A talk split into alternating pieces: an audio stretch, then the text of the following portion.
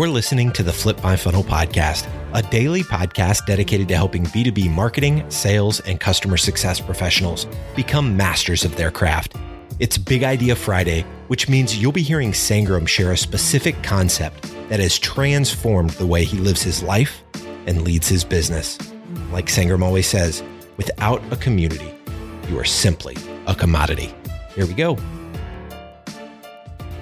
Sangram here. Welcome to the Flip My Funnel episode. I'm super pumped today because I was at this conference in Asheville, beautiful, beautiful location.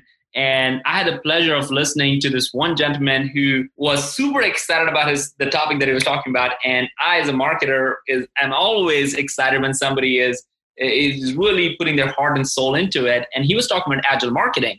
And he started talking about B2B, the funnel, the things that challenges. And I'm like, I want to stay for this, but I had to head because I had a flight to catch. So I couldn't really attend the entirety of his session. So I thought, wouldn't it be a great idea to bring him on the podcast and really dive and get more into this topic of agile marketing, which I frankly think has not been very well understood in the marketplace. So we'll go on it. So today I have Jim Ewel. He has been 12 years with Microsoft, which actually is a pretty phenomenal thing to do in itself. Beyond that, he has been writing on agile marketing. He's the CEO and founder of his organization. He also works for a nonprofit. That is a really awesome thing that we can get to. If you get into it, I don't think you can get into anything else. So we would keep that aside for now. But just excited. So Jim, welcome to the show. Well, thank you, Sangram. That's great to be here. I also have been a fan of yours for a number of years. I remember reading about Flip My Funnel, when you first started. And I just thought that the whole idea of really thinking about who are your best customers and really focusing on those made so much sense, So I've been a fan of yours for some time. That's great. That's awesome. So let's start with a fun fact. Oh, fun fact about myself. Well, one of the things is that I'm a very serious amateur chef. I went to cooking school in France, not once, but twice. One time on a sabbatical from Microsoft, and another time after I left Microsoft. And I always liked cooking, but I have no interest in running my own restaurant. Too much hard work and too many late hours to be able to do that. So that's my fun fact.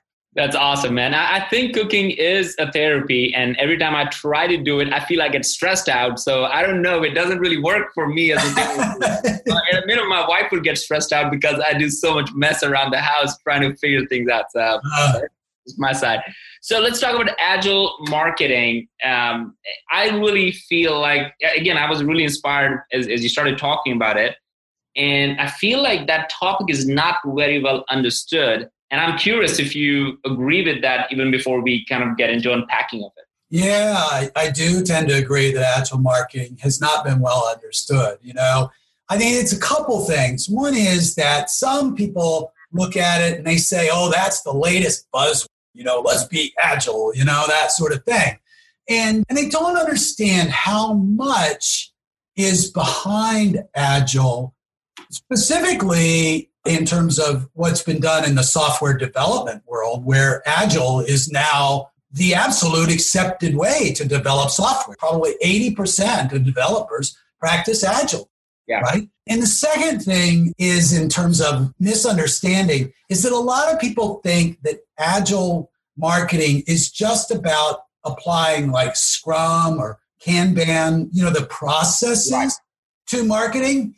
And that's just one small piece of it. Okay. I mean, those processes are great, but if all you're doing is using those processes to kind of get more things done and track what you're doing and all that, you're missing out on a lot of the power of agile marketing. Okay. Yeah. There's other things that are part of agile marketing, things like one of our values is individuals and interactions over one size fits all, right? Mm-hmm. Really key to your market of Flip My Funnel, right? I mean, no one wants to be treated like a number or like, oh, you're a millennial or you're a baby boomer, so you must be this way, sort of thing. I mean, nobody wants that, right? And so there's that. There's the other big piece of agile marketing that I think people who really embrace it and get it and embrace is this thing called validated learning. Mm. What I mean by that is, in agile marketing, we always take this iterative approach. We don't try to run big campaigns and then declare victory. Yeah, you know, we got all these impressions and we did all this, you know, and you know, those kinds of things. What we try to do is to do kind of a little campaign to learn something about our market. And if it doesn't work, we don't say, well, that failed. We say, hey, we learned that that doesn't work. So glad we didn't invest a whole ton of money in that, okay? Let's try something different, you know? And I've actually seen that a lot in the, I told you before we got on the podcast that I started a new job in a nonprofit. And one of the things, of course, I'm running there is marketing, right? And so we're applying agile marketing there. And we are just trying to really do this validated learning thing. We're trying to figure out, because it's kind of a new thing, and what's going to work and what doesn't. And one of the big challenges there has been to do that with what I'd call pace, you know. So we're trying to get to where we run at least 2 tests a week, okay? Yeah. And that sounds like, oh, 2 tests a week, that doesn't sound like that much. Well, when you look at trying to build, you know, all of the, like, the Facebook ads and the emails and all the stuff that goes into each test, okay? And the fact that we have no staff and no money and, you know, all that sort of stuff. It's a challenge just to do that. But, you know, getting pace of your learning, it's almost like the faster you learn, the better, the more success you're going to have. I mean, I really believe that that's an important part. You know, you also shared something, if I remember from your presentation, was this example of somebody, I don't know if it was at Microsoft or something, from a meetup, where you said, like, this person run like 10,000 different variations. Can you share that example? Because that was like, my mind was blown when you shared that as an example. And that was pretty good. I don't know if you could. No, I can talk about it. So it was a guy named Satya Patel, okay? And he was the chief marketing officer of Twitter back in, I want to say the mid-2000s, something. Yeah. Like, I don't remember. Wow. So this goes back that time, like that far back. Yeah, it goes back a ways. I mean, I don't remember the exact dates. But anyways, when he was there, okay, he came in, and one of the first things that he asked was, you know, how many tests a week are you doing? And they said, well, we run 1 test at a time, and it takes about 2 weeks to run a test. So, in effect, we're doing half a test a week. And this is Twitter. I mean, they've got, you know, millions and millions of accounts and God knows how many tweets every day and all this. I mean, so they have plenty of volume to be able to do testing, right? And so he said, okay, we want to set a goal that, you know, a month from now, we want to be doing like 5 tests a week. And 3 months from now, we want to be doing 10 tests a week or whatever. He gave them a very specific goal of how many tests that they did. And what you saw is that their rate of acquisition of new accounts, which is what they were focused on right then, just increased dramatically. I mean, you just see the slope of the line, you know, it went from nearly flat to one of those hockey stick things going up there. And he attributes it just to the fact that they were conducting more tests per week and they were learning more every week, okay? Just by increasing the pace at which they, you know, were learning and doing testing, they were succeeding more in their goals. Yeah. I think, Jim, that itself is an example where I feel like that itself is such a big idea for everybody to think about, because I feel like in today's marketing world, you know, I see companies saying, okay, we are going to take 3 months to build this campaign together and then launch it. Like, that's where your sales team is going like, okay, do you even know that my job, I won't be even here in this company 3 months if I don't meet my quota. So I feel like that's where the sales and marketing alignment is not an alignment of who's doing what. It's like, do we understand what it takes to win? Right.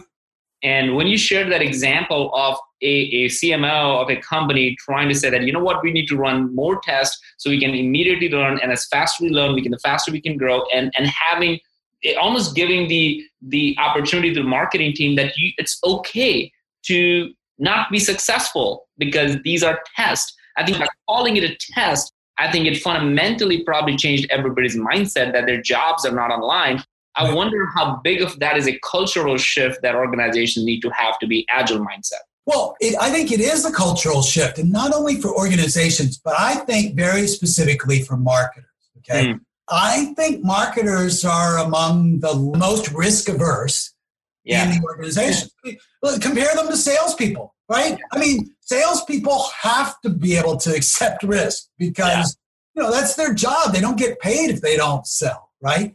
And I think marketers need to adopt some of that mentality, right? They need to have a sense of urgency, a sense of not being afraid to fail. They need to also communicate and really work with sales to understand, you know, what are you hearing from your customers? What do they want? Okay. And then beyond just the general thing of what are you hearing generally from customers, what are you hearing from General Motors versus Ford versus Tesla, right? I mean, if I'm selling to car companies and I treat Tesla just like I treat General Motors, hello, that ain't going to work, right? I mean, I don't know those two companies. That is true. You know, I asked this question maybe last week at an event where I said, how many of you are running one-to-one campaign? One-to-one, because everyone is eight companies once. So to your example, and nobody raised their hand. And it was a room of over, I think, 500 people or so. Right. And not a single person raised their hand. They're not doing a single one-to-one campaign. Right. And me, that is just the state of marketing right now, is that if you are not doing one-to-one campaign, if you're doing one-to-many campaigns, then how is it that you're able to create the relevancy and the personalization and all the buzzwords that we're all using? It's not hi Jim or hi Sangram. That's not personalization. It is way more than that. So I feel it really supports your point that you're making. Yeah. So, you know, one other thing that you mentioned at the conference was about the fact that when events are done, what do we normally do? And you really got into like, hey, look, you know, when events are done, typically you just high-five and say, hey, it was successful, because God forbid, you cannot be unsuccessful. You're successful. But you kind of started to get into this idea of like, no, you should be asking questions. Could you share more of that example? Yeah, I was building off of a conversation that I heard from someone, I think during your presentation or at the end of your presentation when they were asking questions. And one of the members of the audience said that, you know, after you run a big event for donors, right, we tend to do these after action, you know, reports or whatever you want to call them. We always use military metaphors there. But anyways, talking about oftentimes the logistics of the event. Did we do a good job on the food? Did we do a good job on the room, you know, and all that sort of stuff? And she pointed out what we really ought to be talking about is, did we engage the audience? Did they do the things that we wanted to have happen during the event? Did we get the message right? You know, I mean, all these other things that are kind of like about the content and the whole reason that we did the event, you know, because we want people to take some action and we want them to get some message and all that sort of stuff. And so I think it's really important to start thinking about, the other thing is too many people, like they might have one big event per year, right? I mean, this is something we were hearing from a lot of these nonprofits is they have their big event per year, right, where they raise money. I'd almost like to see them have 40, 50 small events.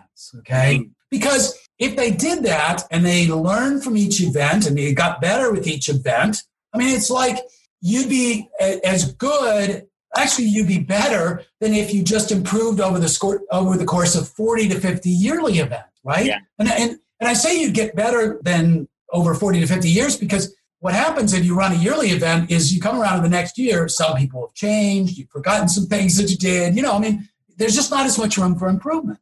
So making small bets, that's really very much a part of Agile. Totally. All right. So could you share maybe the main, maybe two or three big pillars of what Agile marketing really is? Because I feel like there's just so many really, I've taken almost 2 pages of notes. I can literally wrap up right now, but I don't want to do that without like just sharing maybe the 2 or 3 major pillars of Agile marketing. If somebody's new to it and is trying to figure out, well, wait a minute, am I doing Agile or am I not doing Agile? I think I'm doing Agile, but maybe are there things that you could share that says, okay, this is what you should really be thinking about? Well, we've covered a few of them already. So we've talked about rapid iterations over Big Bang campaign. We also talked about what I call individuals and interactions over one size fits all. One we haven't talked about yet is something that I call outcomes over outputs. What I mean by that is, let's say you're using agile marketing and you're just getting more shit done, you know, we're just getting more things done. If it's really crap, if it's crap marketing, you're not going to get the desired results, right? And so it's not just about output. It's not about how much marketing we put out there, how much content, how much stuff we put out there, right? Yeah. It has to be about the outcomes, right? I mean, and so that focus on really thinking about outcomes over outputs is super important. You know, that's one of the pillars of Agile, okay?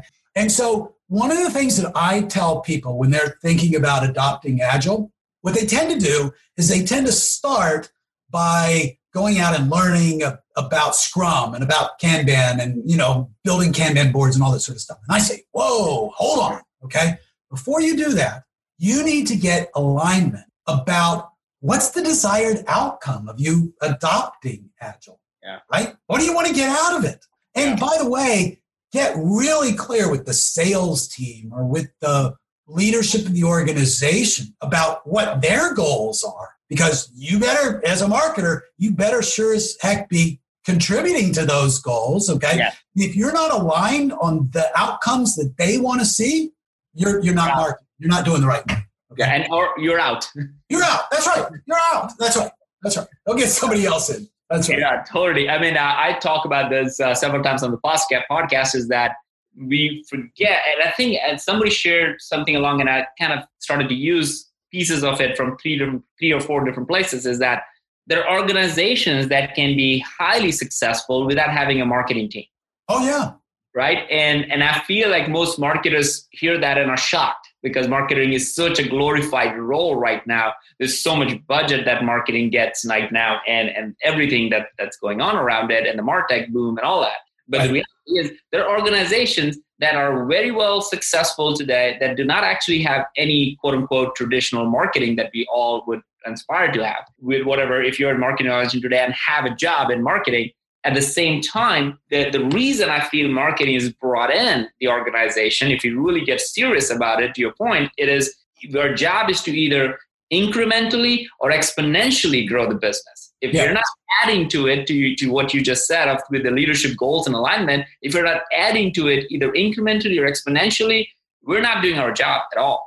That's right. That's right. You know, I think that's a really interesting point. There are organizations that grow without kind of a marketing organization. It's not that they're not doing marketing, okay? They are, okay? Not in the traditional sense, maybe. They're not doing traditional marketing, that's right.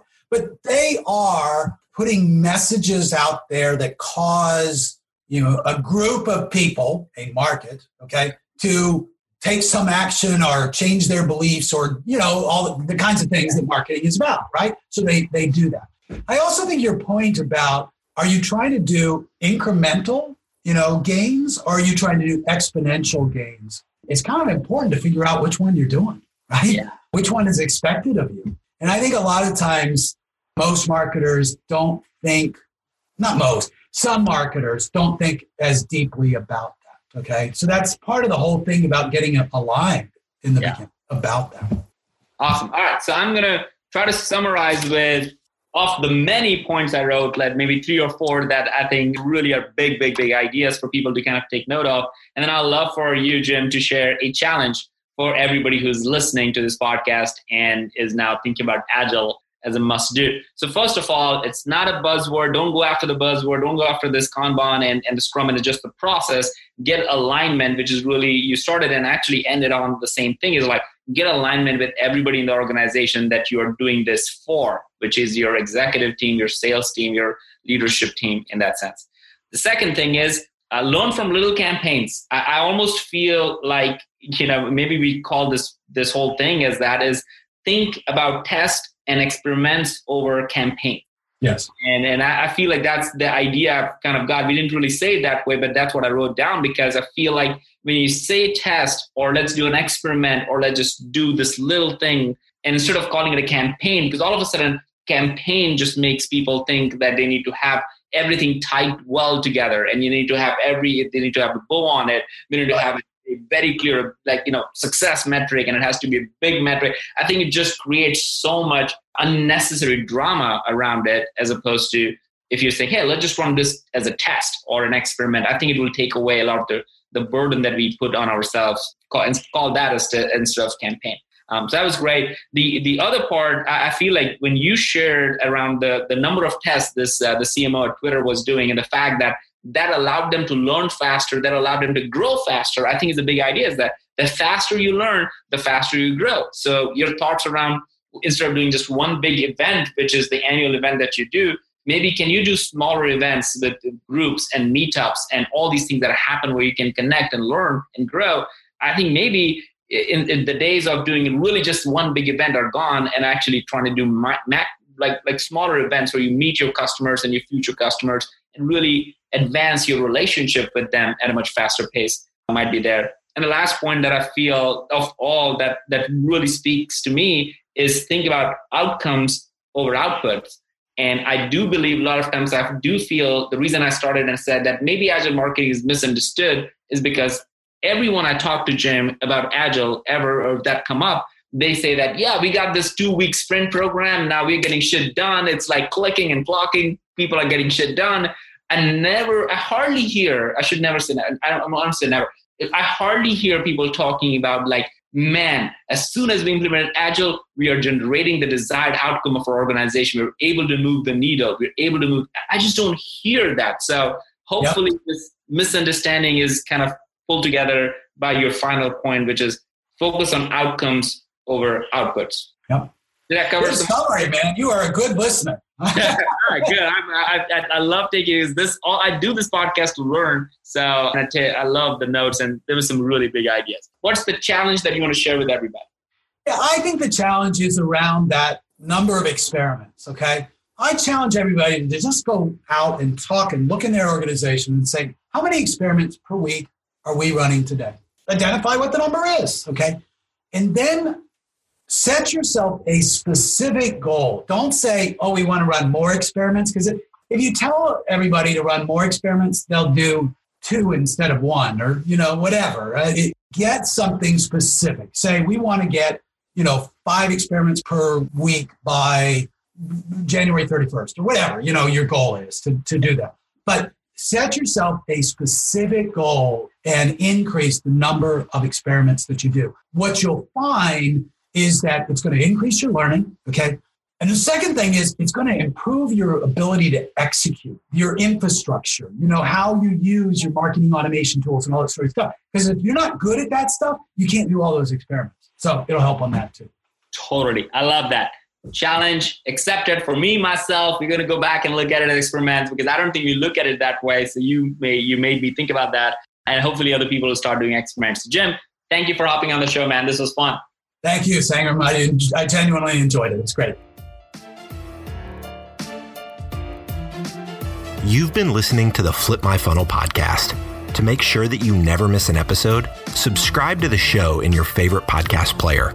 If you have an iPhone, we'd love for you to open the Apple Podcasts app and leave a review. Thank you so much for listening. Until next time.